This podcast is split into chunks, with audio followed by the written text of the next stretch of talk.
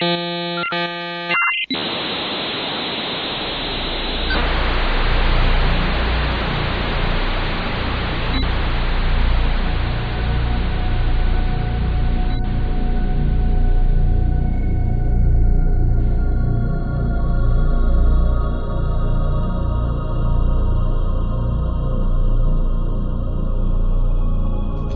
evening. Welcome to a brand new episode of the Reality Breached podcast.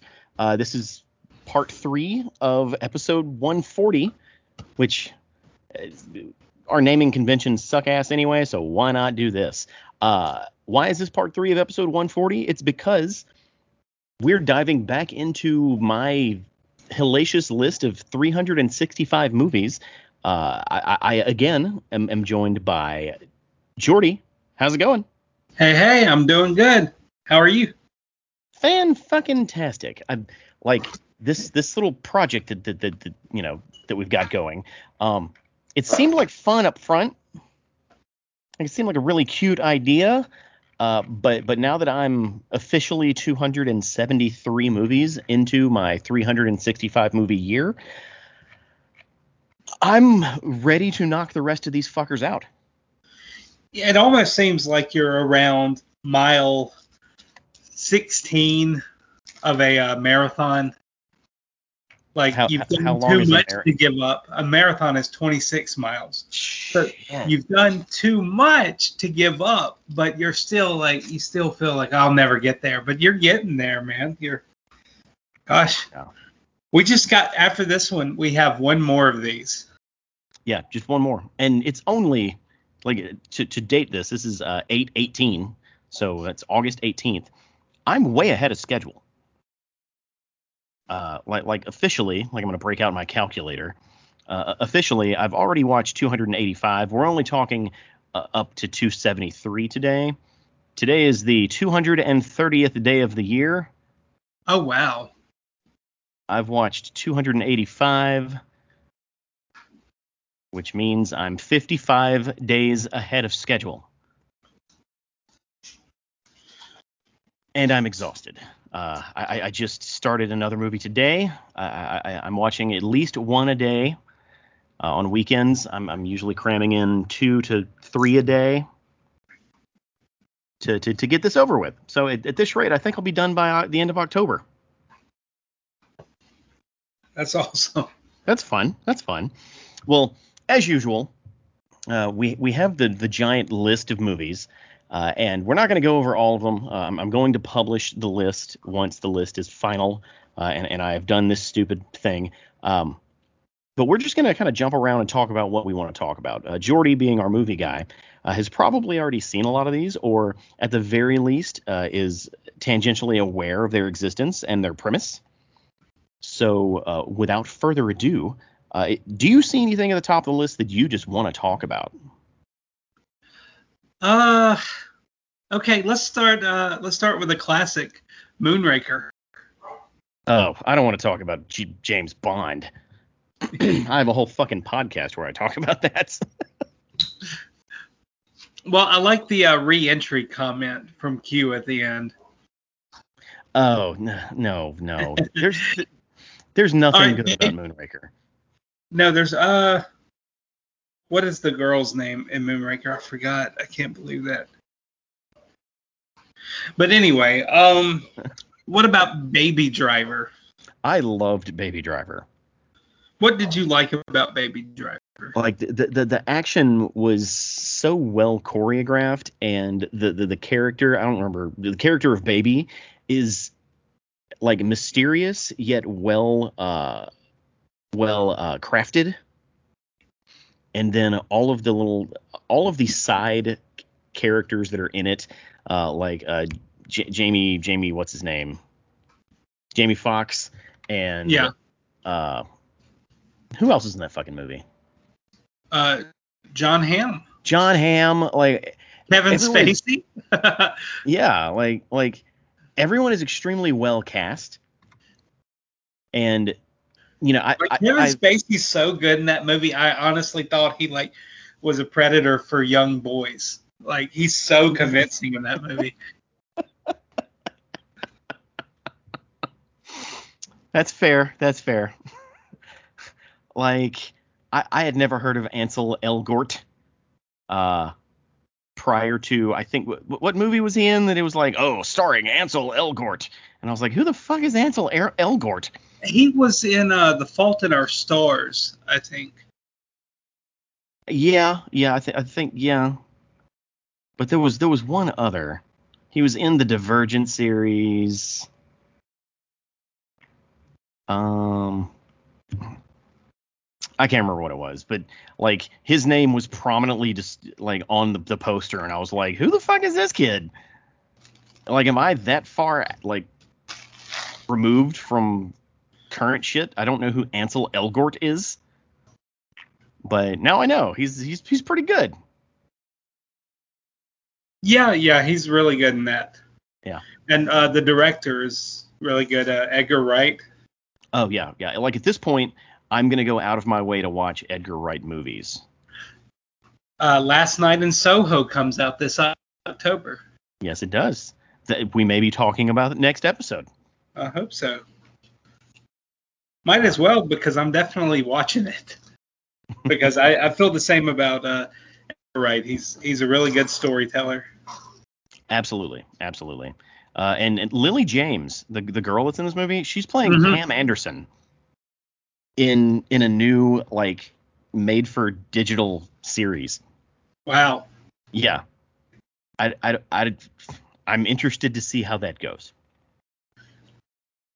Yeah. Yeah.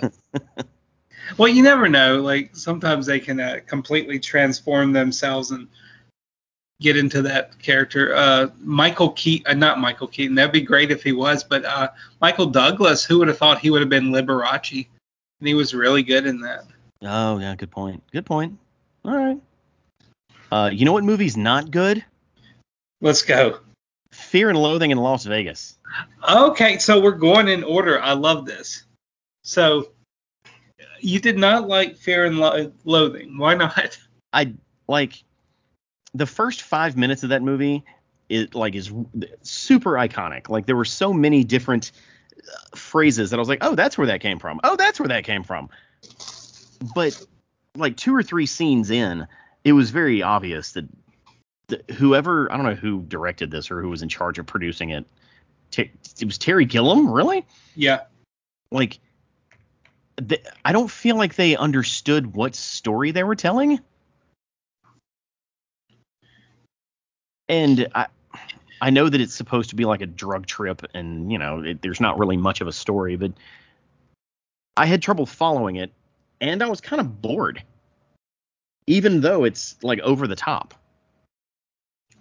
Yeah, and I I was never into that movie. I saw it probably like 10 years ago, and I thought that it still. I mean, I thought it looked pretty bad. Honestly, I thought the effects looked really bad, and and the whole it's just a drug trip thing. I, I think that's kind of a bad excuse. Yes, yeah, it's yeah, it's a cop out. Yeah, there you go. It's a it's a cop out. Yeah. Uh, yeah, I we are we are in agreement thus far. Okay. Okay. Well, what what what do you see? Uh, okay, as, so as let, let's talk. Uh, let's wrap up the trilogy and talk about Oceans 12 and 13. I, I remembered watching Ocean's 12 long ago, and I remembered not liking it. Uh, because I was like, oh, that doesn't make any sense. Blah blah blah blah blah blah. You know, I I I I I came at it with this real, you know, high and mighty. If you're not going to be better than the first movie, why fucking bother? Mm-hmm. And it wasn't until I watched it like 12 and 13, almost back to back, that I realized the second two movies are more about the characters than they are about the heist. Yes. And taking that into consideration, these uh, second two movies are a really good time. I don't know if they're as good as the first. The first one's a fucking classic. Yeah. Uh, but yeah, second I, I one gets a little convoluted, a yeah. lot convoluted. But um, I I love like one scene in particular when uh when uh Francois Toulour steals the uh, Fabergé egg. That is yeah. so cool. Even though I mean, it, I saw that recently and it hasn't aged that well, but it's uh, it's still pretty cool. That's a cool song. It's it's I, I love that scene. I love uh, I love uh, I love the whole um, reveal and then re-reveal that George Clooney is like he he gets him to explain this whole elaborate scheme he had, and the whole time he's like, dude, y- yeah, I've got you. Um, I, I love, I, I like it, and and I really liked Ocean's 13. Yes, uh, Al Pacino is great in Ocean's 13. Yes, but he shook Sinatra's hand. He, he should have known better. he should he should have known better. You're right. You're right. 13 is really good. But I was pleasantly surprised. I, again, I, I came into the, both those movies thinking, "Fuck these movies." Uh, I meant to watch Ocean's Eight before I finished this chunk of movies, but I I didn't. I forgot. That's one that I've heard a lot of bad things about, but I, I know if I watch it, it I'll be like, ah, that's not terrible. It's the same director. Yeah. Uh, it's it's probably going it's probably okay. Yeah, so, yeah, I'm sure I'll, I'll, get around to it this year at some point. All right. So what else would you like to talk about? Um, let's talk about Heat. Okay. Like I don't want to talk about every single one of these movies, but th- Dude, this, you this have li- some heavy hitters on this list. Yeah, this the, the top of this list is is kind of is is is it's kind of top heavy when it comes to ones I want to talk about. Heat, like I had always been told Heat is this amazing movie with uh, intense, crazy action sequences and that I would love it. And about halfway through, the the only thing that really stood out was, man, these like these cops are really bad at being cops. Yeah. Cuz it's it was like an exercise in collateral damage. They're they're actively having open gunfights in crowds and shit. Like nothing about that movie in 2021 feels like real life. Oh, I know. It's uh it was kind of disappointing when I first saw that because I was told, you know, or it was advertised it's it's, you know, Pacino and uh and De Niro together. Mm-hmm. And it is yeah, it even when I was younger, I was thinking this isn't that good, and it's really long. It's like three, three hours, isn't it? It's yeah, it's it's it's quite a movie. And I mean, there's you have some other really good uh, movies. I know this isn't a Scorsese movie, but um, it, you know, I, you have some Scorsese movies coming up, and I, I don't know, man. I, I'm just not into Michael Mann. He he did a movie called Manhunter, which was really good but yeah. or or I thought it was, but yeah, not not into. You mentioned collateral damage. He did collateral. I thought that was kind of overrated. Like for, for what it's worth, both De Niro and Pacino are perfectly fine. They're they're good in Heat, which is a weird. That's a weird sentence, but yeah, like the movie is it's just a slog. Like I I, I was not I was not impressed. Gotcha. But but like looking at the, the top of this list, there's a lot of heists here. Like Baby Driver, yeah. uh-huh. like Ocean's 12, Ocean's 13, Heat. Uh, yeah, I, I guess yeah, I watched three uh De Niro movies back to back to back. And they're they're all three of them significant De Niro movies. Uh, t- Taxi Driver. Okay. This is a I, I didn't know what to expect with Taxi Driver, and it checked so many boxes for me. Uh huh. Like old dingy New York, check. Like questionable uh fucking protagonist in the movie, check. Th- like third act, everything going fucking haywire, check. Like Taxi Driver is astonishingly good. Oh, it's it's so good. Scorsese's amazing, but I think that that's his best. It, I don't know. It might be. Like Scorsese has a lot of great movies, but Taxi Driver, like it, it's it's crazy. Like that movie's from what, this 1980 or before that? 70s, yeah. Yeah, 70, 76 or something like that. He somehow the events of Taxi Driver feel as relevant today as they probably were then. Yeah, I'm so surprised they haven't tried to remake that. Yeah, honestly. Yeah. It's basically a, a manual on how to make a white supremacist. Yeah. Yeah, it's fucking great.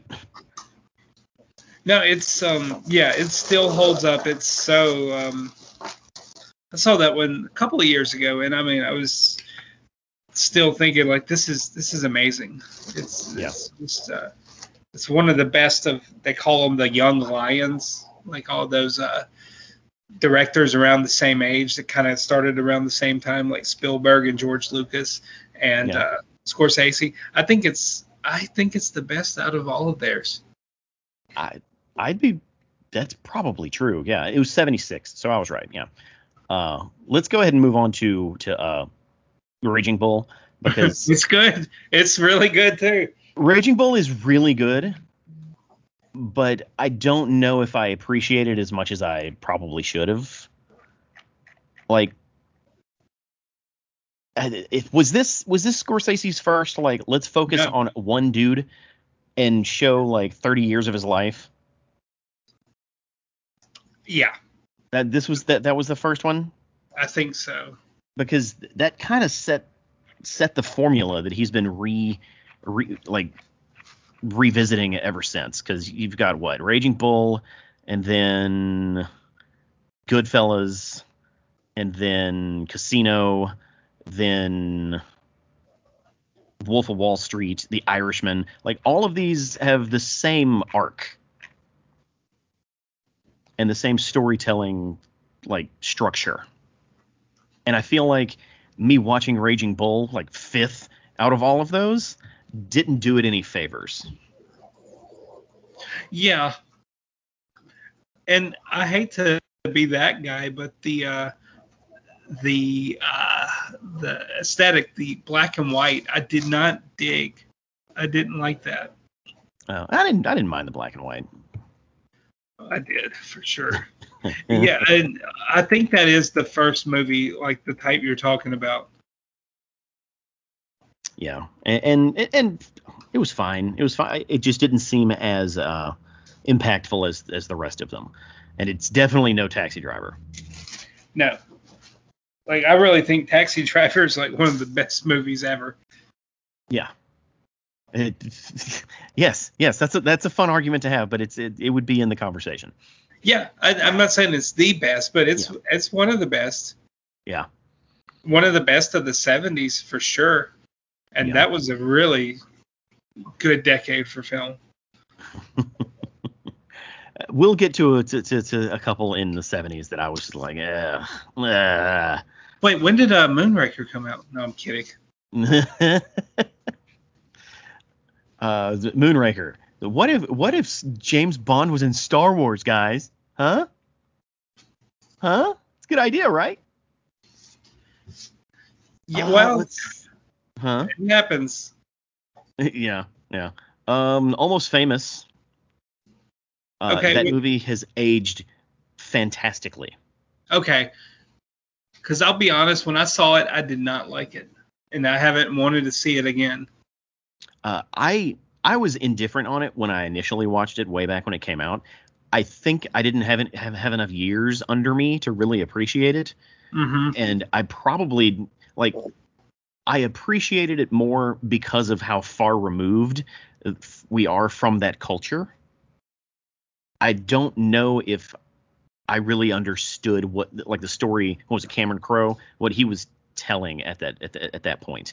Like now, it it as I said, it's it's like a fine wine. That movie's great.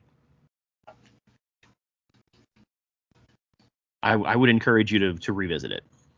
I I will. Uh, let's see. What's the next thing? What's the next, next thing you want to talk about? Uh, let's see. What is Six Underground? Okay, let's let's start that conversation. So, I made a conscious effort to watch a lot of movies during this chunk that were straight to Netflix or straight to Hulu or straight to Amazon Prime. Uh, because I had noticed that most of the movies I, w- I was watching were like new releases that were, you know, traditionally traditionally released or old stuff. And there were a lot of movies that I'd always just kind of put in the back of my mind, oh, one day I'll watch Six Underground. One day I'll watch Triple Frontier. One day I'll watch this. And I was like, fuck it. Like one day is here. I might as well watch these. Six Underground.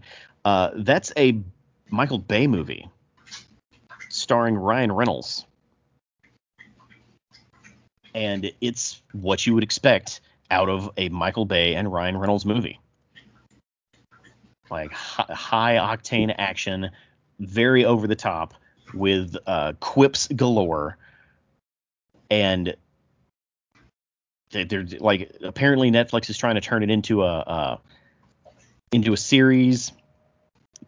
It's it's it's about this group of um, basically mercenaries that are all officially dead, but they work together to do jobs that governments aren't able to do to make the world a better place. Ryan Reynolds plays a billionaire who funds all of it uh, from beyond the grave.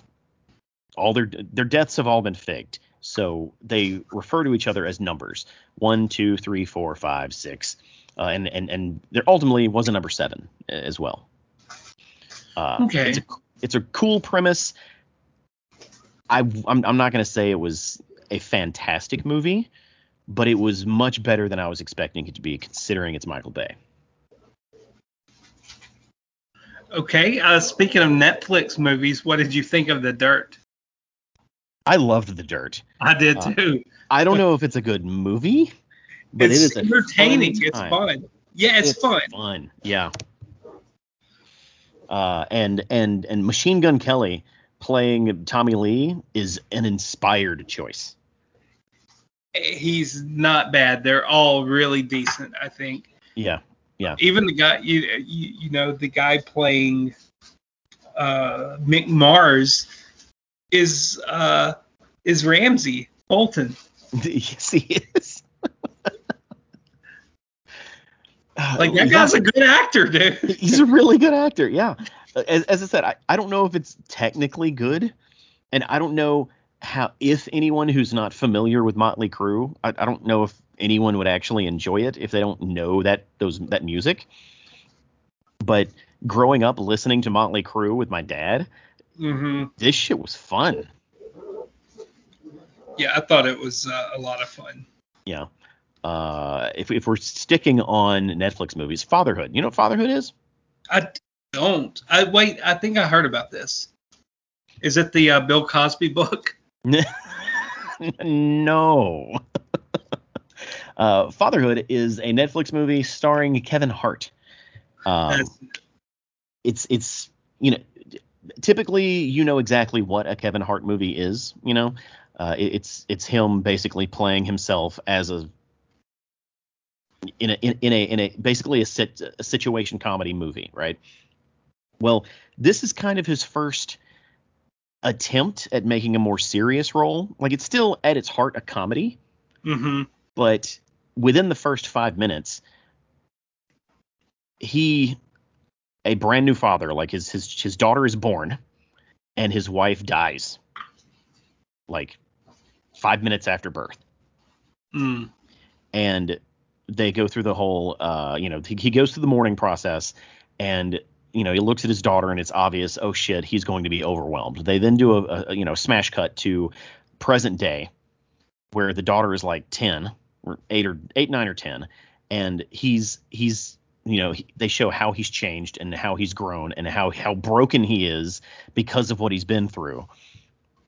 And i cried like five times watching this fucking movie. It is very effective at at, at the uh, at, at the emotional stuff they're trying to portray. Okay.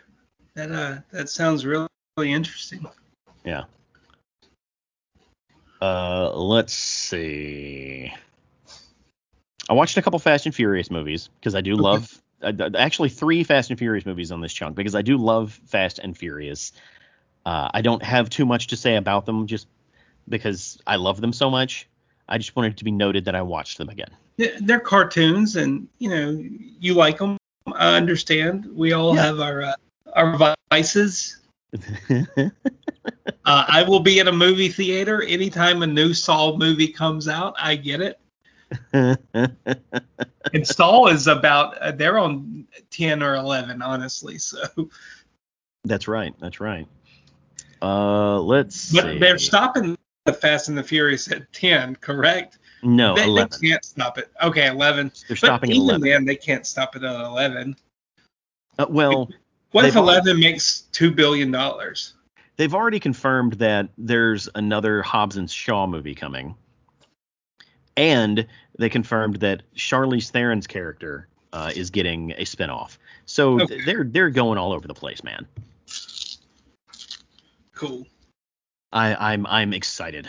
Uh, let's see. Do you know what the old guard is? No. Speaking of Charlize Theron, it's ne- another Netflix movie where she plays an immortal who doesn't really understand why she's immortal, but she has a team of immortals who have been working together for centuries to make the world a better place, much like the Six Underground team, except mm-hmm. you know much more um, supernatural and it is it has like the violence has the the vibe of like a John Wick. It's it's because you know that uh Charlize Theron can pull that shit off. There aren't many you know actresses that can. Uh, and, and it, it was probably the best Netflix movie I watched all year, or at least so far. It's uh, it's it's really good. There's supposed to be a sequel. I really hope there's a sequel. Um, I don't have too much more to say about that, but it does. I, I just wanted to point it out because it is that good. It's okay. So, and that's your favorite Netflix movie this year? Probably, yeah. Is it your favorite movie this year? No. Okay. No. Uh, I don't know if I've I've I've made a decision on my favorite movie this year between Moonraker and Fear and Loathing in Las Vegas. right? decisions, decisions. Uh, let's see. Beetlejuice does not hold up. I disagree. I saw it in the theater last year, and I thought it was pretty uh, decent. Uh, the Sexual Predator. There we go again. I've I've, I've got three uh, convicted sex predators in this podcast, but uh, Jeffrey Jones that doesn't hold up. But uh, I, I, liked it, man. I thought uh, I, I, was I was with uh, Reed and uh, his lovely fiance. They actually got engaged that night and did not tell me. That's a little weird. but um, but anyway, um, we uh we all watched that movie and I was like, oh man, this part's because she had never seen it, and I don't think my wife had seen it or doesn't didn't really remember it. But I was like, the whole the whole dinner scene, the conga scene, that's going to be so bad. The musical mm-hmm. Harry Belafonte. Yep. It wasn't terrible. I didn't I didn't think it was terrible. I, I thought know, it man. held up. Uh, some of the effects, but I mean, it's like a 27 year old movie, I think. It is. It's but there's only like 20 minutes of Beetlejuice in the whole fucking movie. I like that. Like the movie's like an a, a hard 90 minutes. Like it's very very short. It, it just feels incomplete to me. Yeah, but you know, he's he's kind of like a myth. It's kind of like Jaws. You don't want Jaws in the whole movie. You, I, I'm happy with Beetlejuice being there. I, I don't. He got a he got a lot rapey at the end. I didn't like that. That seemed to come out of nowhere. Him liking underage girls, but it, yeah, it, it's a different time, man. It's a different time. and uh, uh, not to be that guy, but dude, uh, 1989, 87, whenever it was, Winona Ryder. I mean, that's Winona Ryder, man. She was probably at her peak then. That's true. I, I, I do have a soft spot for for Winona Ryder, so I was just surprised that it didn't like it didn't make me all warm inside, like most of these old movies that I'm revisiting. Yeah. Oh, it just kind of left me hollow, thinking I've been put this movie's been on. Uh, see, yeah, like I was like I've been putting this movie on a pedestal for 30 years. Really? Oh. But you know, maybe I'll watch it again in another fucking 15 years and it'll change my mind. I don't know. Yeah. Um, a good movie is Jennifer's Body. Okay, that's starting to uh, get a bit of a renaissance these days. Because yeah. it was finished when it came out. I liked it all right when I saw it. I mean, I, I thought it was a cool concept. Yeah. I, I I feel like it was ahead of its time. Like yeah. it the character that Megan Fox plays in Jennifer's Body, I don't know if the world was ready for that version of a woman when the movie came out. What, what was it? 2009? Yeah, 2009. Yeah, and she was like at her peak right yeah. then too. Yeah, and, she was fresh, fresh off of what Transformers. Yeah, and they um they really marketed that movie pretty poorly. That's like, true. They marketed it as like, come see Megan Fox naked, and it wasn't that. No, so people, no. People got mad and were like, you know, this is false advertising or whatever, and this movie sucks. But it was actually pretty well written, if I remember correctly, and well oh, acted yeah. with Amanda Seyfried and uh, Megan Fox. Yeah, it was written by Diablo Cody. Yes. Yeah, like th- th- this. Th- I I was surprised I had not watched it before now. And and seeing like after watching it thinking, "Oh, this was kind of a comedy." in ways that I didn't expect it to be. Like it's it's that's a fantastic movie. Uh, two really not fantastic movies: Thunder Force and America the Motion Picture. Oh, those sound amazing. Uh, what are one, those? One of them is a, uh, a, a Melissa McCarthy movie. Okay, that's Thunder Force. Okay, that's understandable. But uh, America the Motion Picture, that's that's an awesome title. it's it's an animated Netflix movie. Okay. That is a fictionalized telling uh, of the founding of the United States, and it's very it's very Family Guy, very. Oh. Yeah, it's a, a lot of the jokes are, are are crude.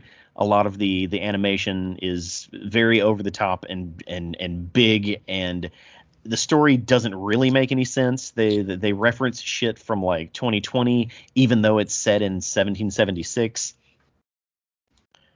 It, it, it's really bonkers. The only thing that made it watchable was the fact that it came out Fourth of July. Like sitting down and watching it on Fourth of July is a great idea. Okay. Because it's so ridiculous. Any other time of year, I would not suggest watching it at all. so you know? for one day for one day. It's, it's treat it like a Christmas movie, except it's a Fourth of July movie. Gotcha. Um, Boss Level. That's a that, that that movie was released to Hulu. Okay. It is. It's one of those movies where you where the main character relives the same day over and over and over and over. Okay. Much like uh, Groundhog Day. Yeah. In this case, he wakes up every morning and he is being pursued by like half a dozen assassins. Every single day he gets murdered in a different way. Who is he? Uh, the guy who pl- the guy who was in Captain America: Winter Soldier. Frank Grillo. Frank Grillo, yes. Dude, that is so weird. There were like a hundred men in that movie, and that was the one I thought of. Yeah, yeah, yeah. Frank Grillo. Frank Grillo is, is a good actor, dude. He is. He is. And also is Mel Gibson. So, okay. Is he one of the assassins? He, no, he's he's like the big boss guy. Oh, okay. Uh, and basically, Frank Grillo has to figure out the, the exact route he needs to take to not get murdered, find out what happened, uh, like to his, I think his wife. Uh huh. I can't fucking remember. Um, and basically fix everything before he gets murdered, because when he gets murdered, the day is going to restart. But he still remembers everything, right? Yes, he remembers everything from all of the times that he gets killed. So, like, there'll be situations where he's done this day like 700 times, and so he can dodge bullets and and and uh, dodge people trying to stab him while fixing coffee. Okay. You know, it's it's it's really stylized and it's extremely well choreographed and it's a lot of fun. It's it's another one of those movies that may not technically be good, but is the is is an absolute joy to watch. It sounds uh, good. Mel Gibson can really uh, be a good bad guy. Yes, yes. I would think. I haven't seen this one. It sounds good. This is the one I'm probably most interested in watching, honestly, thus far. Yeah, I, I would I, I, would say watch it. Like you're not gonna have a bad time. You may not like all of it, but you're not gonna hate it. Um, Enola Holmes. Holmes. That's okay. a, that's another Netflix movie. What do you know about that one? Uh, I fell asleep to it one night. It was okay. I, I, I, like uh, I like uh, Henry Cavill and uh, oh gosh, what is her name? Millie Bobby Brown. Millie Bobby Brown. Yeah, uh, this is a, another Netflix movie, and I really liked Millie Bobby Brown's character. Uh, they this of course is based on one of those young adult novels, you know, that that, mm. that they love making movies on, uh, uh, on, and this one was very self-referential. She she did a lot of fourth wall breaking, talked to the audience. It, it was it was just it was self-aware at how ridiculous they were they were being in a way that a lot of these movies aren't. Like like imagine if you're watching Harry Potter and Hermione turns to the camera and says, "And then Harry forgot the fucking you know spell." You know, it, yeah. it, it adds a layer of humor that most movies like this don't have. That's cool, and it was a pretty good Sherlock type, or she was the main person in it, correct? Yes, yes, okay. yeah. It's it's it's very much eh, like she plays Sherlock Holmes's younger do- or younger sister mm-hmm. and she is kind of forced into a situation where she has to follow in her brother's footsteps to basically clear her name. And gotcha. free her, and, and and and also like find her her mom. Like they're, they're it's it's pretty good. It's pretty good. I, like if when when and if they do enola holmes 2 i'll watch it. Okay. Um Let's talk about best little whorehouse in Texas. Let's talk about best little whorehouse in Texas.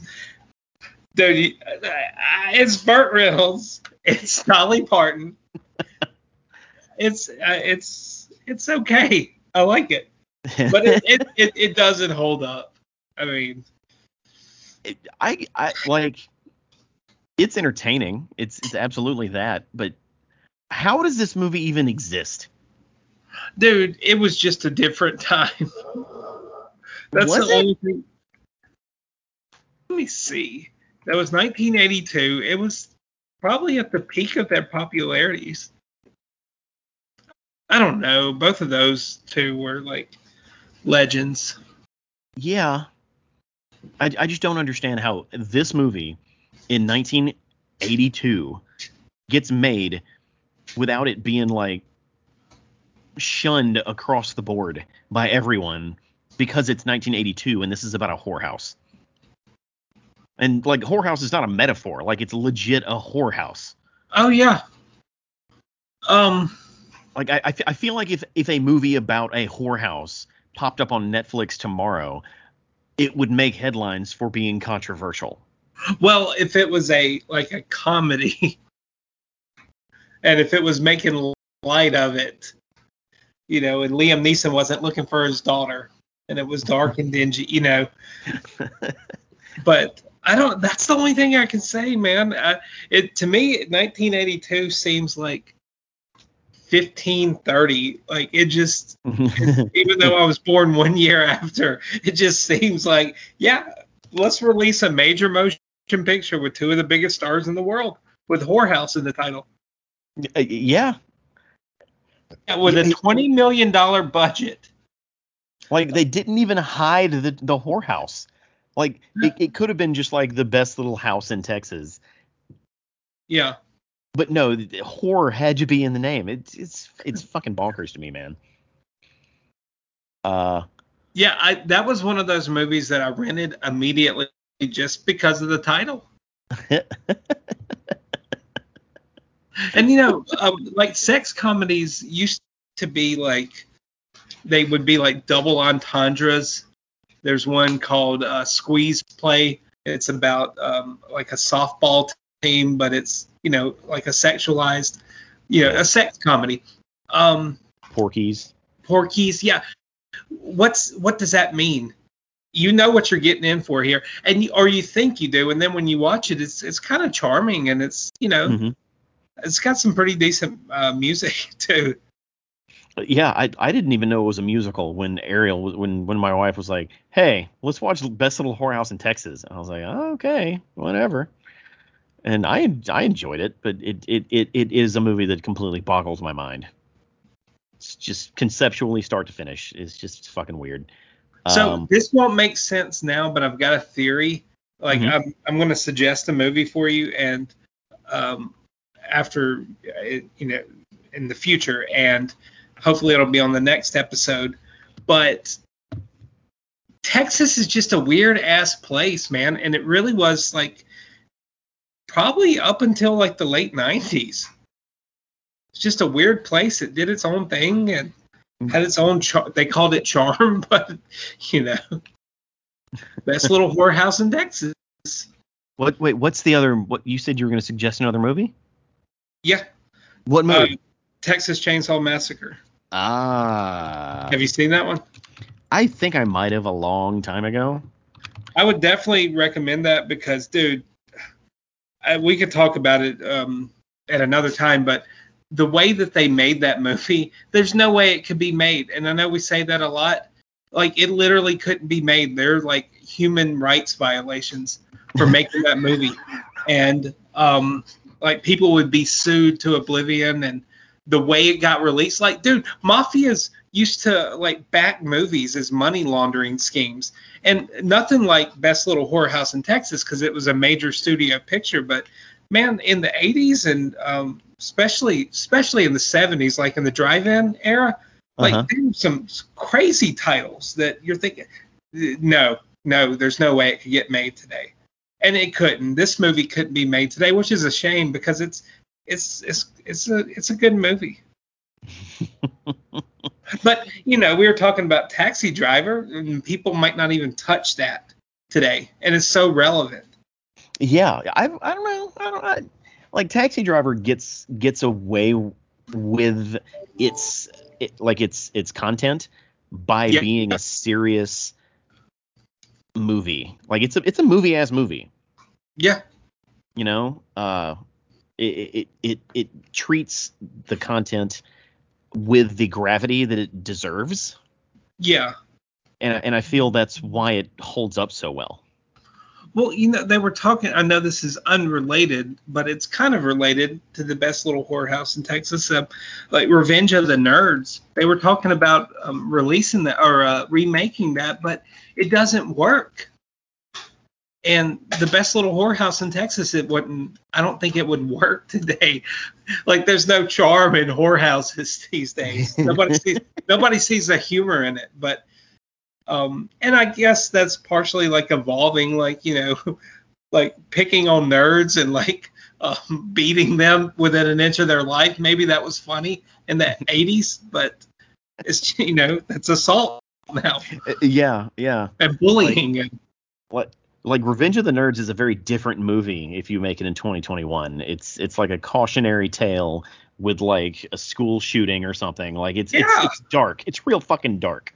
And that came out around the same time it came out in '84. So it, I'm telling you, we uh we came in the world at a very weird time. yeah, yeah. Uh, another movie from I think this was the 80s. Strange Brew was that the 80s or was that 90s? I think that's 90s. Um, no, it's 80s. Yeah, because it's early Rick Moranis. Now I haven't seen this. It, I've always been told, hey, you should watch Strange Brew. It's it's it's uniquely Canadian, and these two characters are like if you like uh, Wayne's World, you'll love Strange Brew. It's you know mm-hmm. it's it's kind of it's kind of that. And the first 10 minutes of Strange Brew or the first 5 minutes of Strange Brew hilarious. After that, it falls off the rails real hard. And maybe it's cuz I didn't see it in the 80s, you know, comedies typically don't age that well. Uh, but it, it just, I, after that the first 5 minute thing I was like this is this is silly and dumb and I I I'm ready for it to be over. Yeah, which is you, which is sad. Yeah, and you mentioned Wayne's World. I watched that a couple of months ago, and man, it was it was a chore. And I remember mm-hmm. just mm-hmm. thinking that was the funniest thing back when it came out. Yeah. So, yeah. And plus his Canadian humor, which is is different, man. It's I don't know. It's it is different. It's it's really different. Yeah, yeah. Eh, like that's that's one thing that this uh this adventure has has taught me is that comedy has a shelf life. It it it, it takes something very very special to be funny decades later. Like Can you think of funny. any examples? Like Blazing um, Saddles is still most Mel Brooks still pretty good. Ah, I I don't I don't know about all that. I don't know about all that. I, I don't like Mel Brooks at all. Oh no. Like, like, okay, maybe not at all. That's an overstatement. But like You didn't like Young Frankenstein? No, I didn't like Young Frankenstein. I didn't like I absolutely hate Spaceballs. Uh, I, I do I, like Robin Hood Men in Tights. Yeah. Uh, I do like Blazing Saddles. What about like the Naked Gun movies? Oh, those are terrible. They're so bad, but I, they're, they're entertaining. Like I, like that that and like airplane like that that shit does not age wait, well. I think airplane's still good, dude. I think airplane's still legitimate and Blazing Saddles is still pretty good. Yeah, I, I agree with you for the most part though. Yeah. Like Wayne's World was I was embarrassed when I was watching it. I was like, oh my god, dude. I, I remember I remember being in the theater. And you fucking thought this was funny, dude. People were laughing at your dumb ass, but not really. They were all laughing. Uh, Austin Powers movies, dude. Oh, those haven't. Those aren't even that old. Like they're what, 20 years old, and they're they have not aged well. Dude, the third one did not age well when it came out. Like it was it was old then, and maybe that's it. Like you were saying, it's got a short shelf life. Yeah. Um. Let's see. What else do we have here? Uh, one Night in Miami. Let's take a moment to talk about that. Okay, I have no idea what this is. Okay, so this is a movie. Uh, it's on, I believe, Amazon Prime. It's either Amazon Prime or Hulu. I cannot remember. Um, but it is loosely based on a true story. Uh, it is set in Miami the night after a Muhammad Ali fight. It stars, I did hear about this with. Okay yeah, four actors playing M- Malcolm X, Muhammad Ali, Jim Brown, and Sam Cooke. And the idea is after the fight, they're all going to hang out and go out on the town and, you know, be famous people in Miami. Well, all four of them get bogged down with this in depth conversation about race relations in their hotel room. And the whole movie is them arguing about what it means to be black in the 60s. Is it the 60s? I think it's the 60s. Yeah, in the 60s. Yeah, for sure. And it's an absolutely beautiful movie. Because okay. it, it like it boils down to the conversation. You know, there there are just some movies that thrive because there's nothing but the characters interacting with each other. Like like think of think think something like Twelve Angry Men. Yeah. Like it, it's very much that. And it's on yeah it's on Amazon Prime. Uh, it, it's one of those that that I, I can suggest everyone watch unapologetically because it it's relevant today even though it's set in 1963 and I, you know i hate if i sound uh if i just sound like completely ignorant but it looks like the most famous people in this are lance reddick and the guy that played christopher on the sopranos like and I, I like that i like when you know it's not will smith and idris elba and yeah. you know michael b jordan you know because that's I don't know. Sometimes I have hard time separating like the artist from who they're portraying. That's now, this looks point. really interesting. Yeah, yeah. Uh, it's got Beau Bridges. Okay. So, so, so there's that. Yeah, I've I've me and me and Reed had talked about this movie for like three hours, not three hours for for like an hour because of how how much it affected me. I told him to watch it. He watched it, and then we just talked because it's very much about it's about being black. One thing that me and Reed are not. I was gonna say, what was that one night at the uh, country club and anyway. Uh, no, that's cool. That sounds really. Uh, that sounds good. You mentioned a uh, a movie a second ago, um, Twelve Angry Men, I believe, and um, I like that. I like uh, movies. You can have really tense uh, discussions, and that's your tension. Yeah.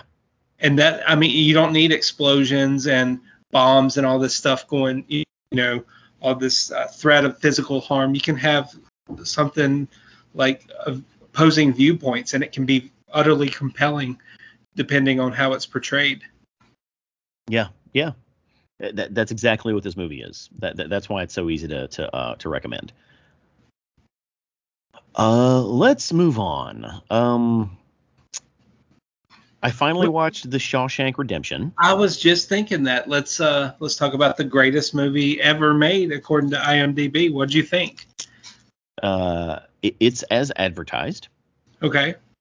Um, it, it, is fantastic. The the, the the the performances from who is it? Um, Tim Robbins. Yeah, Tim Robbins and Morgan Freeman mm-hmm. are like this is this is an ageless movie.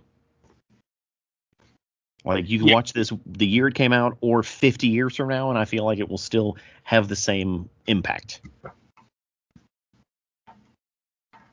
Yeah, I, I really do like this one too.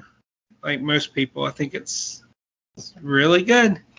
Yeah. Yeah. I don't. I sorry, I don't have a whole lot to say. Uh, Frank Darabont is a really excellent director. He's good at adapting Stephen King's work. He uh, did a movie called The Mist, which is more horror based, but uh, mm-hmm. it's probably the best Stephen King, one of the best Stephen King horror adaptations. Um, he did The Walking Dead when it was re- really decent. Oh, that's true. Uh, he's he's he's a really good director, and um, yeah, it holds up. I saw I didn't I saw it when it came out, like you know, within a couple of years, and it was you know it was good, but um, I thought Forrest Gump was better, honestly, at the time. But now it's not even a contest. And oh, Forrest, yeah, I still yeah. like Forrest Gump, but Shawshank's on another level. Yeah, Shawshank, Shawshank has something to say. Forrest Gump is just good. Um, in case and, you were one, I was going to say, and Forrest Gump really is all about the effects and the technology, which is old now. That's true. And um, yeah. Shawshank's about the story.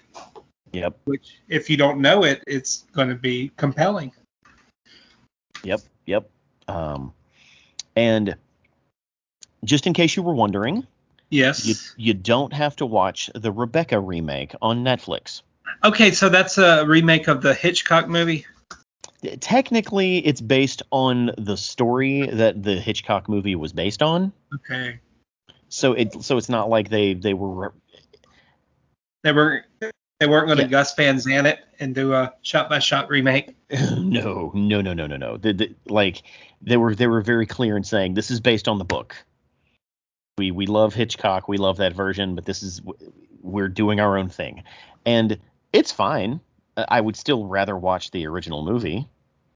Yeah, the the original movie's good. Yeah, there's there's no reason to watch this one. Um, so there's that. Uh, Willy's Wonderland. You know what that is? I do. Let's talk about it. Have you seen it? Yeah. Uh, l- late career Nicolas Cage is quite an enigma.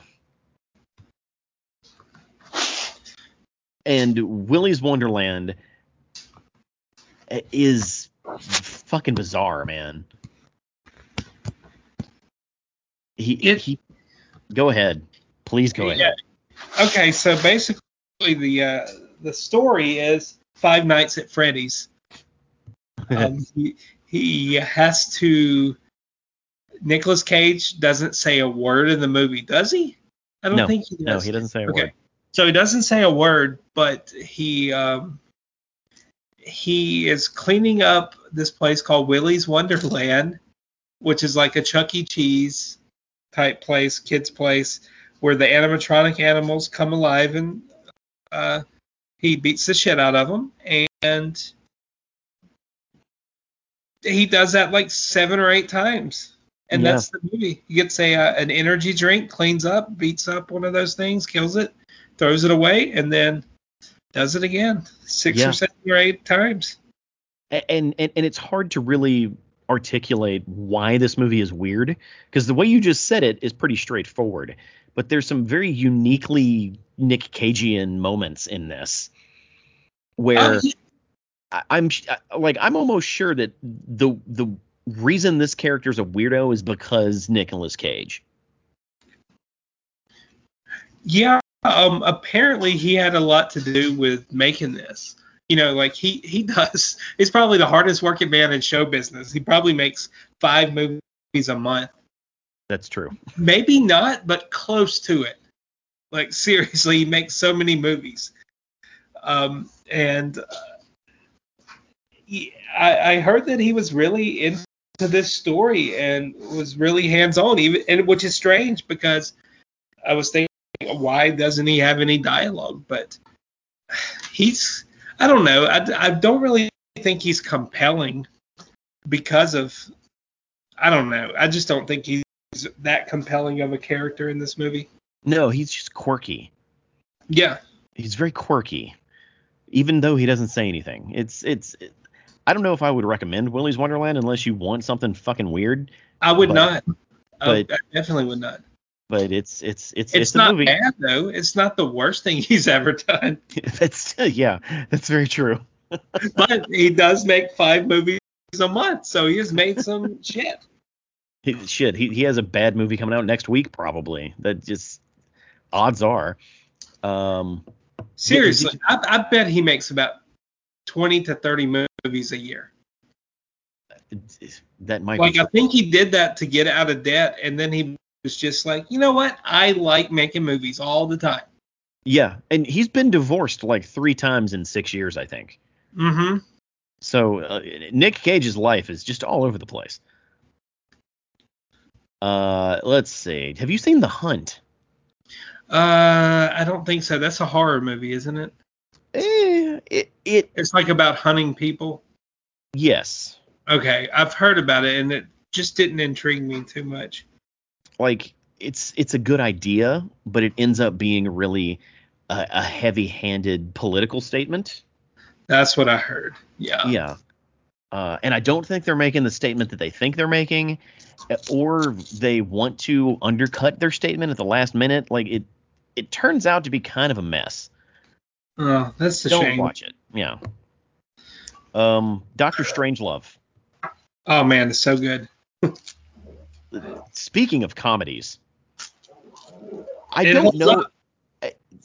As I a think, comedy, I don't know if it holds up. I don't know, man. It's it's it's not hilarious, but no. it it has. I mean, it, it has its moments. I think it's it's it's funny like an old an old joke is.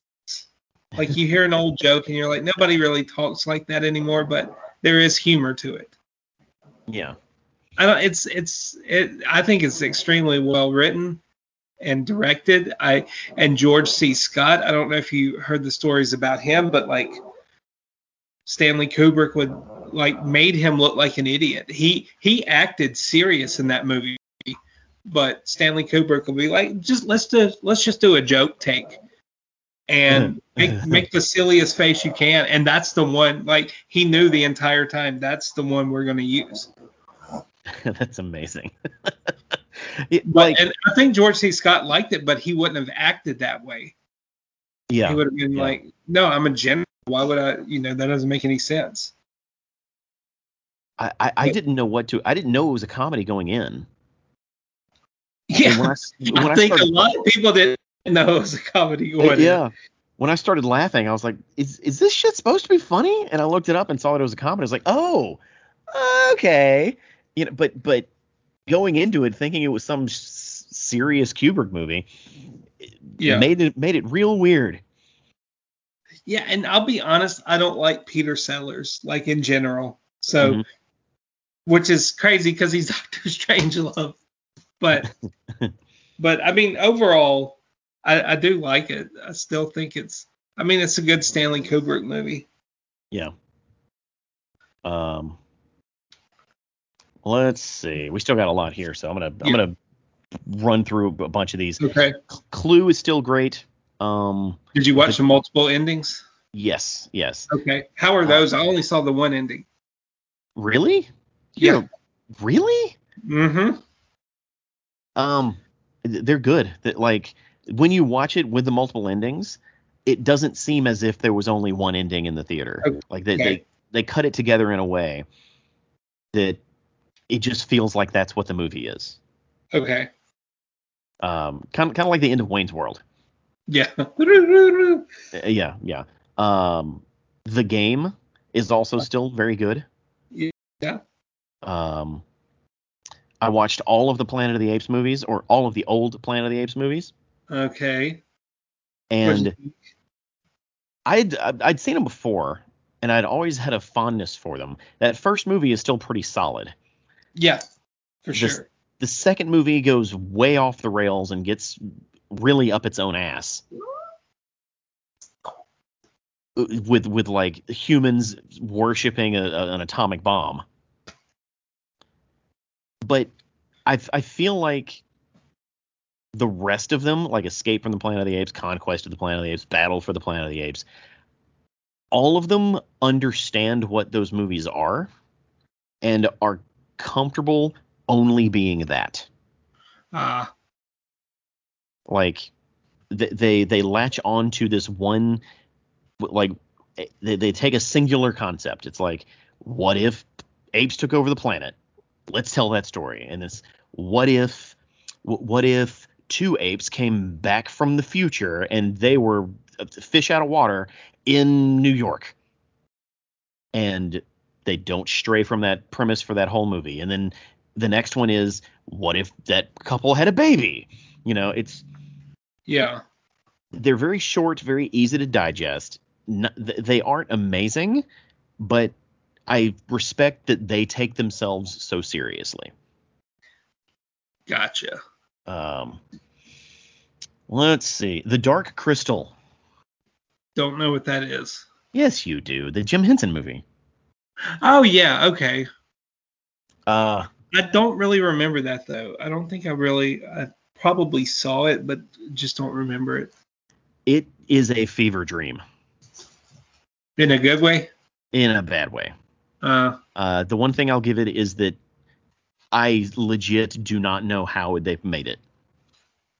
S- some of the oh. puppetry and some of the the, the, the things that they created I, I couldn't figure out how they got all that shit on screen working the way they did. So there's there's value in that, but the the story is uh, barely there, and the characters are extremely forgettable. I'm telling, 1982 was a weird year, man. Uh, let's see. Gunpowder I milkshake. At the stills. It looks horrifying. What's that? Gunpowder I don't know milkshake. milkshake. It, it's Netflix trying to make a girl John Wick. Uh, who's the girl? Um, she plays Nebula. Oh, okay. Yeah, she's a good actress. She's a good actress. Yeah, yeah, yeah, yeah, yeah, yeah.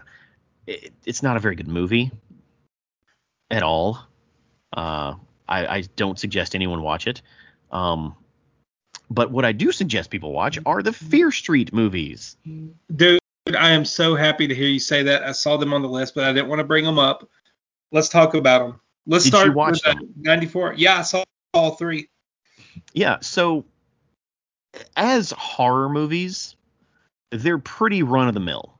Like there you know there's gory deaths and there's there's demons and there's uh you know who, who's gonna die next and who's doing the killing. You know there, there's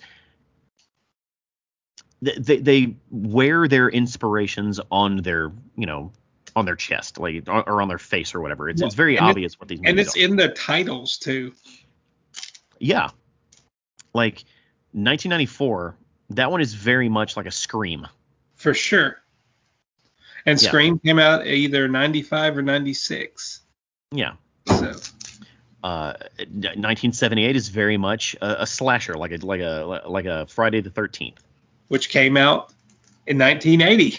So yeah, they have a two-year yeah. thing going on. Uh, then the third one, Fear Street Part Three, 1666. You you help me here. I don't know what that one's pulling from. Basically, there's uh, two movies that are way better than most everything you've talked about on this list. Um, uh, one's called The Devils, and the other is called uh, The Witch. Um, oh. And The Witch is recent, and um, but it's very like it uses 1600s New England dialect, so it's hard to watch. My complaint with it was it didn't have subtitles because it was English, but it wasn't. It was it's you know because they spoke in an actual the dialect. Um, yeah. But it was just a creepy movie about hysteria. Both of those are about like how hysteria can really run wild. Okay. Uh, okay. Then and that's very much what this third movie's about. Mm-hmm. And, I, and I, I I think I like that one the most. I really like 78, but it's it's campy, pun intended too. But it is But um, I, I did like 1666 a whole lot more than I thought I was. And I did not like 94 as much until I got to the grocery store. I thought that was pretty crazy. Yeah, yeah. Like and and there were things that bothered me about those movies too. Like like what?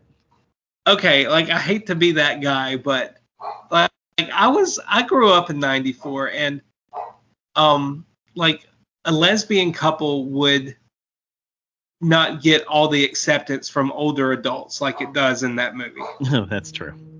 Like it just wouldn't. And, and maybe they were in California or wherever, but um, even then, I don't think it would. And there were just several things, and definitely in 1666, it wouldn't get that.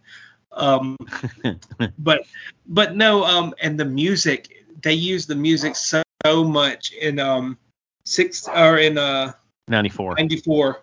Oh my gosh, it was just like a shuffle in 94. And they used a lot in uh, 78 too. Like I was so torn watching 1994 because like I love all that music so much, but yeah. they didn't let any of it marinate. None like, of it. Here's 15 seconds of a song. Sometimes not even 15 seconds. No, that hallway walking scene at the beginning. Mm-hmm. I think they did like five or six songs I know. in a minute. And I was like, and, and that's a lot of the criticism that I've seen about it. Yeah, like like let those songs breathe. Like you can cut your music budget in half just by appropriately using these tracks and they did a little better in uh, 78 but they yeah. I still thought they used it a lot and then when the story got um, got kind of heavy in that movie that they they stepped away from the music yep. and of course in 1666 they didn't really use a lot of music even when the you know the the, um, the second half of the movie starts it's it's still like they don't incorporate so much music. And I, yeah. I, I, it's it's like a spice. You know, salt is great, and you know, um, other spices are great because they add a little flavor. But if you have like a pound of salt on your food, you can't eat that. It's just too much. yeah, yeah. Uh, I I really enjoyed watching these. Uh, I did not expect to enjoy it. This the Fear Street name just carries uh, like some cachet with me because I was, you know, reading books in the 90s. Yeah. Uh, what I absolutely am fascinated by is the production of it. Like these three movies came out three weeks in a row. Yes, love and, it. W- which means and it was all, supposed to come out in the theater month after month after month. Oh fuck, that's so good. Like, think about the creative freedom that the creators have when they yes. don't have to factor in fan reaction to each movie. Yes. Um, the Halloween movies were going to film their last two back to back, but COVID messed that up, and they were going to release them within a year. Mm-hmm. I think that's an excellent strategy. Lord of the Rings did that. Yeah, yeah. Like like these movies, like whoever made these knew what they were gonna do, did it, and released them back to back to back. It, I, I it's really, really dude, because if uh if you know if it has a lot of hate, um, people or the first one doesn't hit, people aren't going to watch the other two. And the thing is, I guess that's where streaming helps this exist because yes, in theaters, the having two movies that are straight up DOA is really bad. Yeah. But on streaming, if it's just sitting there not being watched, it's not as obvious that it's a flop. Yeah. Yeah. And it got a lot of buzz um, from what I saw. Yeah, yeah. I, I was I was pleasantly surprised. Uh, let's see. Let me bang out a few more here. Uh, Tower Heist. That's eh. a Ben Stiller movie. Yeah. I didn't hate it. I didn't love it, but it was okay. Yeah. Um, Horns. Yeah, it's okay. It's a it, decent idea. Yeah, yeah. Like it was, it was, it was a fun watch, but I, I feel like they kind of shat the bed right there at the end. Um, yeah. Well, dude, I don't even remember the ending, and that's usually a bad sign for yeah. for a movie with me. Yeah. Uh, uh, I do like the uh the snake in the car scene. I thought that was pretty well done. Yes. Like th- like there's a lot of really cool things in that movie. Yeah, Daniel Radcliffe's really decent in it. He, he's he's really yes yes he is. Um, the El Camino, the Breaking uh-huh. Bad movie. Loved it. I I didn't hate it. I just I, I just it just felt like a long episode. Yeah, and I think that's why I loved it because I was you know I didn't I didn't realize I wanted it until they started playing the trailers and I was like, oh yeah, it's a yeah, Breaking I, Bad sequel by the actual team. Heisenberg maybe will show up, and if he doesn't, that's okay because I care about Jesse. Yeah, I thought yeah. it was okay. Uh, yeah, a like, simple a simple movie too. Like it was, it, did, it was very simple. Yeah. I, I liked it. Aaron Paul's uh, um, really decent or really good in that movie. Not even decent. He's excellent. Yeah, yeah. Um, Hitchhiker's Guide to the Galaxy is not good. It is not. Um, I um, I used to work at a movie theater, and somebody yeah. asked for their money back, and I gave it to them on that one. And I never gave money back for people, but I was like, yeah, yeah, I'm gonna say I'm gonna say it broke. It, it's like no one has ever told me, hey man, watch Hitchhiker's Guide, it's great. But so many people have told me, hey, read Hitchhiker's Guide, it's great. Yeah. So I guess it it just got lost in translation.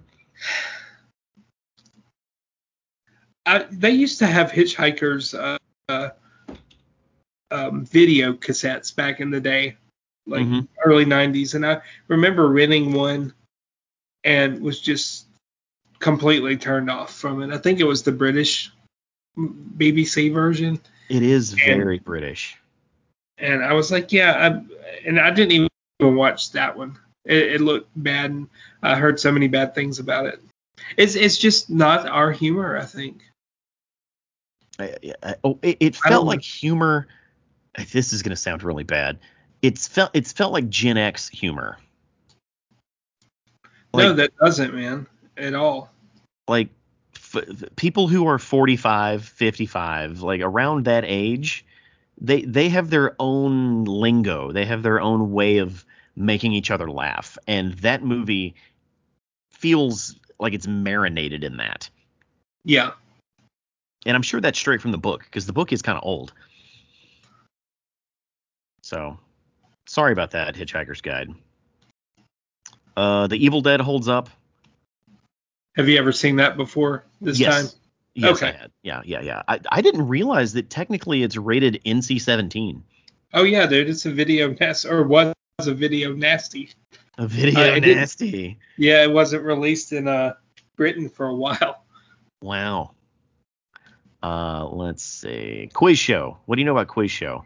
I I liked it. Um, it was uh, uh like I think I saw it the same time around the same time I, I saw Shawshank, and uh, I and I like Quiz Show more, but it was still kind of slow. It is slow. Um, I, Quiz Show is one of those movies that I'd always seen the movie box in the like in the yeah. The, the the video store, and I was like, I'm gonna watch that one day. I'm gonna watch that one day. And finally, I just was like, fuck it, I'm gonna watch it, not even knowing that it was uh, basically a biopic. Yeah. And I after watching it, I was like, I have to Google this shit. I, how how did I make it to almost 40 years old and not know that there was this this huge quiz show scandal in the what was it 50s? Yeah, or maybe maybe before that. I think in the 40s. Yeah, like or maybe even before that. Like it was super eye opening that this existed. Like I had no clue. And it's it's really well shot, really well acted. Um, what's his name? John Turturro is great in it. Oh man, you, you can't fuck with the Jesus man. You should know that by now. uh, let's see. Uh, it was in the 50s. It was the 50, yeah, 58. Um, I, Magic Mike X d- d- double XL. Yeah. I was not forced to watch that. I watched it of my own accord, and I remember enjoying the first one. Uh-huh. And the second one probably isn't as good, but it has heart. Okay. Um, and McConaughey, right? No, McConaughey oh. is not in this one. Oh no. Yeah, he did not come back for the sequel, so that they had to write around it, and and they they justified it. It's it's just it's it was good. The, the characters that come back, it was very good seeing them again because those are those are solid films. I know that it's it's easy to say, oh well, it's just the fucking movie about Channing Tatum's abs. It's like no, it's it's actually a, a movie movie. You need to watch it. It's pretty good. Dude, I am excited. I've just noticed this. Uh, well, um, well, I'll go on and say this since I'm hyping it up. I see Dead Ringers on here. What do you think of Dead Ringers? Oh, Dead Ringers, man. I wanted that movie to be really fucked up. And wow, it is pretty fucked up. It's though. pretty fucked up, but it's not as fucked up as I really wanted it to be. You you started with Crash though. Yeah, yeah. It's it's like a come down from Crash. Uh, I think the acting's better. The yeah. acting in Dead Ringers is fabulous the story I feel like just I don't know how Jeremy Irons didn't win an Oscar for that, honestly. Mm, that's that's fair. That's fair. Like he Jeremy won an Oscar the next year, and he thanked David Cronenberg. Really? crazy. Yeah, he I thanked the director for another movie. That's awesome. Uh, it, yeah, like like it's one of the it, it's it's a movie that it, I want to say I enjoyed, but I don't feel like I actually did. Okay. You know, That's like because because because when it when it got to the end, I was just like, uh, okay, well, okay, okay, okay. You know, it's it's you know you have to kind of process the end of that movie And I don't know, like again, Jeremy Irons was great in it. The performances are great. The story that is that he's trying to tell is an intriguing one. I just feel like he kind of missed the mark. Yeah. Yeah. So I don't know. I don't know. Maybe I'll watch it again in a few years and, and maybe it'll it'll it'll hit me a little different. Uh, let's talk about Close Encounters. Okay. What's your opinion on Close Encounters of the Third Kind? I was really disappointed because I think I hyped it up too much. Y- you know what? You know what? I, that's exactly how I feel. I think I, if I, I, watched it without everyone telling me how amazing it was, um, it would have hit a little harder. I I didn't love it. I still don't like it. Yeah, yeah. Um, I had never seen it, and there are a few moments in it that I got the like I got the Jaws feels. You know, like the the scene where he's in the car and and like all of the practical effects are like turning the car like sli- you know sight slightly sideways and and shit like yeah. that that worked. But the climax of that movie is nothing. I know it may maybe maybe had i seen it in the 70s it would have affected me different. I mean, ET is so much better. ET is way better.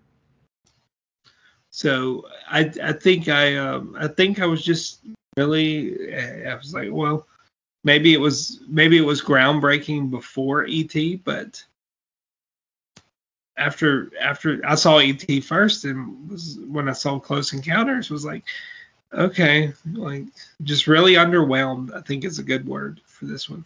Yeah, yeah. Uh, I, I I guess this I guess it would just fall in the category of didn't age well. You know, it, like it it is technically considered a classic, but I, I I wouldn't tell my kids you got to see this movie. No. What about the birds? Would you tell them you have to see the birds? Probably not. I don't know if they would get the birds. Yeah. The the birds is hard to get. Um it is it's it's it's a weird one. I think and, they remade the birds uh, 1968 with uh, Night of the Living Dead, and that's good. That's you know that's that's the birds' legacy to me. Yeah, it, like watching the birds in 2021 and seeing the behavior of that main character girl in the first act is yes. real weird. But she allegedly, uh, he was really rude to her. Um, Hitchcock was really like mean to Tippi. Um, yeah. Tippi Harlow. Hedren. Hedren. Head. Yeah. Yeah.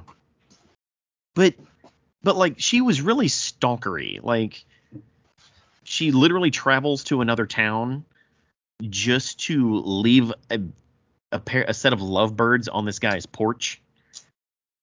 And she didn't know where he lived so she asked around town about where he lived and shit. Like by, by 2021 standards like someone should get a restraining order. Yeah. And and that's it was a different time yeah it's it's it's so it's strange watching movies um, from a different era because you kind of have to get into that space. Yeah, yeah. And, and, it might be difficult to do. Yeah, yeah. Like, now, te- technically speaking, The Birds is a fantastically put together film. It has some really cool angles too. Like, I mean, mm-hmm. it's it earned its place in like film history for sure. But yeah, I do. Th- like I said, I think it was remade better with yeah, zombies. It, and and and I feel like if if you have an interest in understanding the the uh, evolution of film, movies like Close Encounters and The Birds are important to watch. Yes. But I don't know if you should watch them if you're looking to be entertained. Unless this this is gonna sound condescending, but unless if you're like a child or someone that hasn't seen the the better versions of those movies. That's you know what I mean. That is that is kind of condescending, but I kind of like it. Like so so basically what you're saying is like get I have a I have a, a nine month old. You know when he turns yeah. four, have him watch Close Encounters instead of like a modern movie. Yeah. And and see like, how it how it lands. That would be uh, that would be really interesting. Yeah. Because mm. it, I mean, it, it's so hard, you know, to uh, uh, to say like how something would do, or or how to gauge how something was. Like um, The Exorcist is a really famous case of this where people went hysterical. People went hysterical in um, Frankenstein in 1931, like hysterical, feigning in the audience, and um, like all that um, hoopla stuff you hear today. Um, it happened with Frankenstein, and you look at it now and you're like, what? But if you watch like a Saw movie or a really like Army of the Dead, like a gory movie, you're gonna look at that and say, oh, it's in black and white, it's slow, it doesn't have any music, this is terrible. But I don't know if you'd never seen anything like that before. Like I wonder what it was like when people saw Star Wars for the first time. Because Star Wars yeah. like, still looks good, but there were some really shitty Star Wars knockoffs that people liked. Like people thought were really good. If you look at like some old reviews of like Flash Gordon, like people are talking about how um, it's, you know, it's um, very technically um, like the special effects are just amazing, and you're like, what? But that's because we have this perspective now. Uh, yeah, yeah. L- looking backwards is hard. It's it, yeah. it, old movies don't.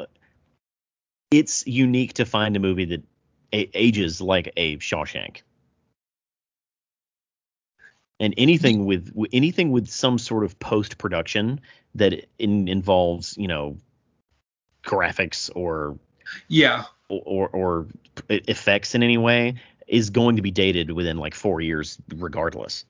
No, I don't even know the question to this, but or the answer to this. But how do you think um, something like Wizard of Oz would hold up? That's almost hundred years old. Uh, I I remember watching it sometime last year, at least parts of it last year, and mm-hmm. the art direction in the Wizard of Oz is fantastic. And I'm I'm thinking that's it because if it's you know if it's like a period piece or you know if it if it's at a in like a fantastical world like there's a movie called the cabinet of dr caligari which came out in the 20s i believe. And i watched it a couple of weeks ago and i mean it wasn't amazing. Like uh, you know i was still like uh it's it's a silent film. But the set design and the story the fantastical world i was like okay this is like transporting me somewhere it's it's different it's entertaining but yeah, yeah. I don't know. Like I think Taxi Driver is one of those rare rare circumstances where you see something from that era and it's made in that era and it still is relevant. Yeah, yeah, yeah. Um we're almost but we look back list. nostalgically at New York. We're like, oh, look how shitty New York used to be. like, look how crappy the cars used to be. Yeah, yeah.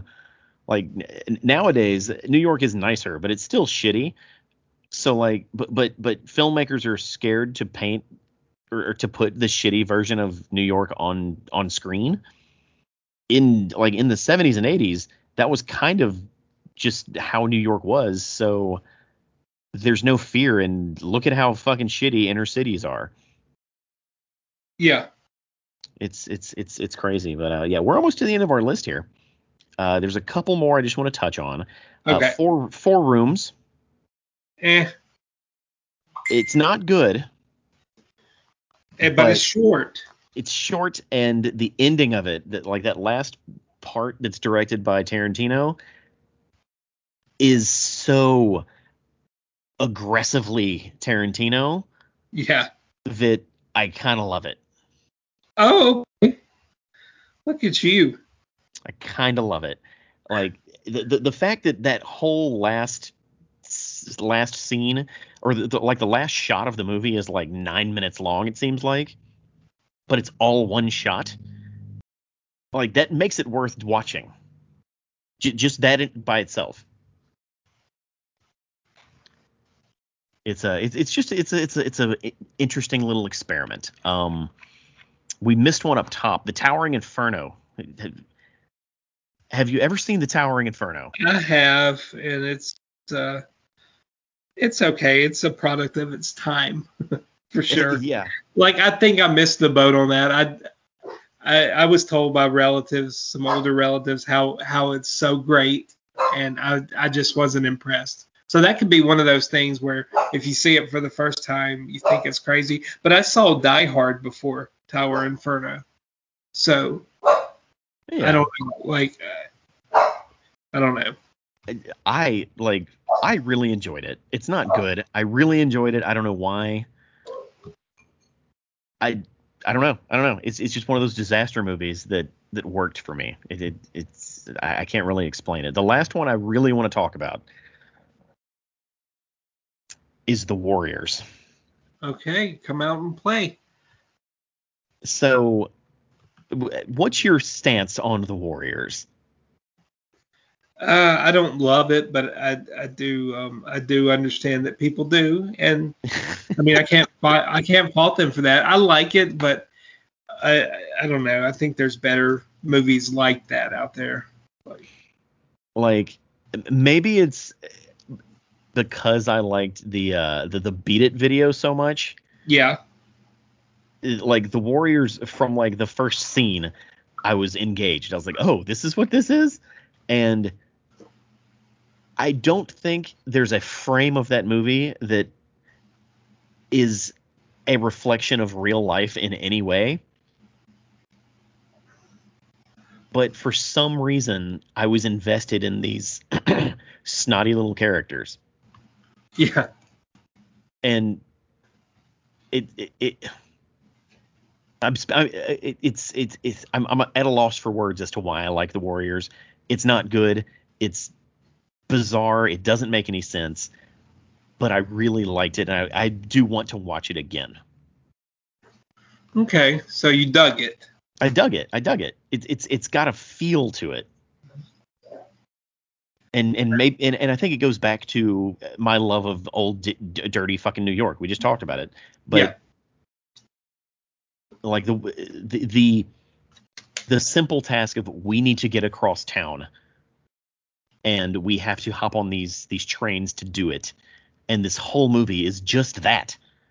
Yeah, it, it, it it's so so so New York and and just so tangible and I, I get it. I get it, kid. I get it. I don't know. I don't know.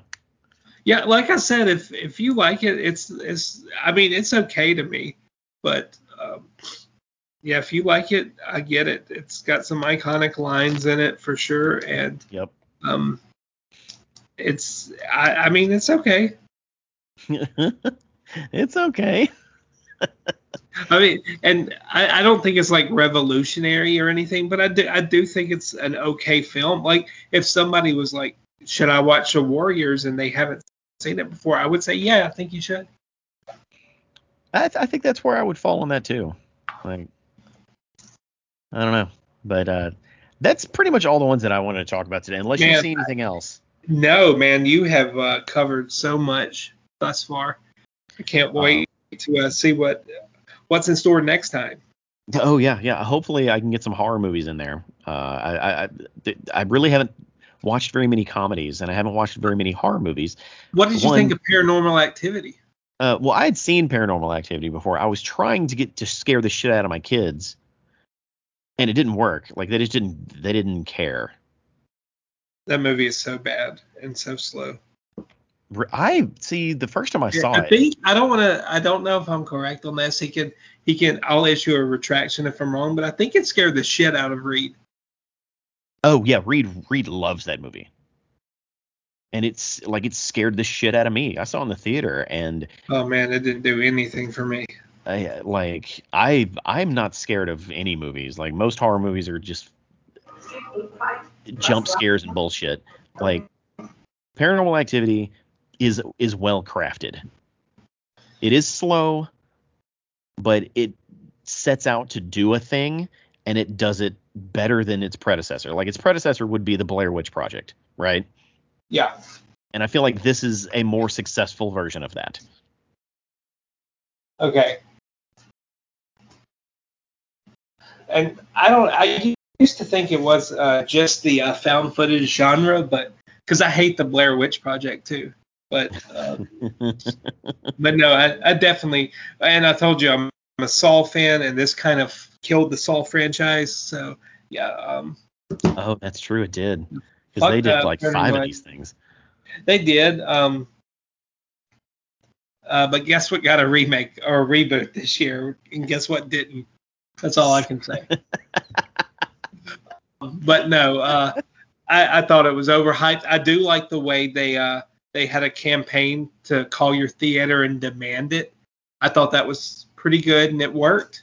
Yeah, yeah. And it started. I think it started Blumhouse pretty much, which is a juggernaut. Um, it is now. Yeah. Company. yeah it, it, it's one of those movies that I I again if if you have any passing interest in the history of film, you have to watch Paranormal Activity at some point. It's it's it's that important of a movie in my mind. Okay. Um, but apparently it hasn't aged well. Again, my kids were laughing at it, so. And that's not an old movie either. No, it's not. Now at the, at the end, when you know there's the big jump scare at the end, they both were like, "Oh, sh- ah!" and they had me rewind it so they could see it again. But other than that, they were not engaged at all in in in the the story that was being told. Love it. Love everything you're saying. okay, well that was part three. We're almost home, Jordy. I know. I'm proud of you, man. Just uh, not very less than a hundred to go. That's awesome. Yep. Like 75 yep. or so. Uh, I, and if if I get there soon, I'm, I I may tack on an extra part five. Who knows? 2021's oh, weird. It is. Uh, but I do thank you for showing up. Thank you for uh for for, for lending me your ear and your your opinions on uh, films as you always do so well. Um, thank you. Do, do you have any any creative endeavors in the tank or? Man, I hate to say it, but no. I need to, but no all right, all right. I'm gonna keep asking. Yeah, and I, I actually do have an idea, but um, it's just it's an idea percolating right now. I will talk to you about it though. Score, score. All right. Well, uh, tune in next time. Uh, as always, get the ransom, shoot the hostage. Bye. Thanks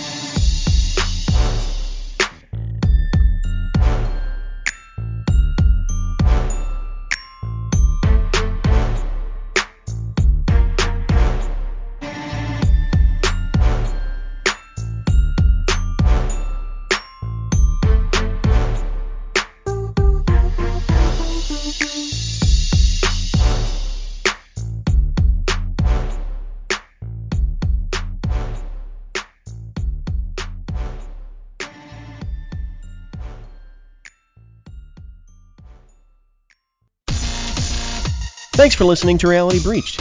Be sure to check out our other great shows, like the Black Pocket Podcast, Shellheads, and Dead Scene Kids. All available on realitybreached.com. Climb aboard for adventure. Your traveling companions are fellow fans of Doctor Who. That's right, it's the podcast Discussing Who exploring the worlds of Doctor Who, past, present, and future. Find out more at discussingwho.com.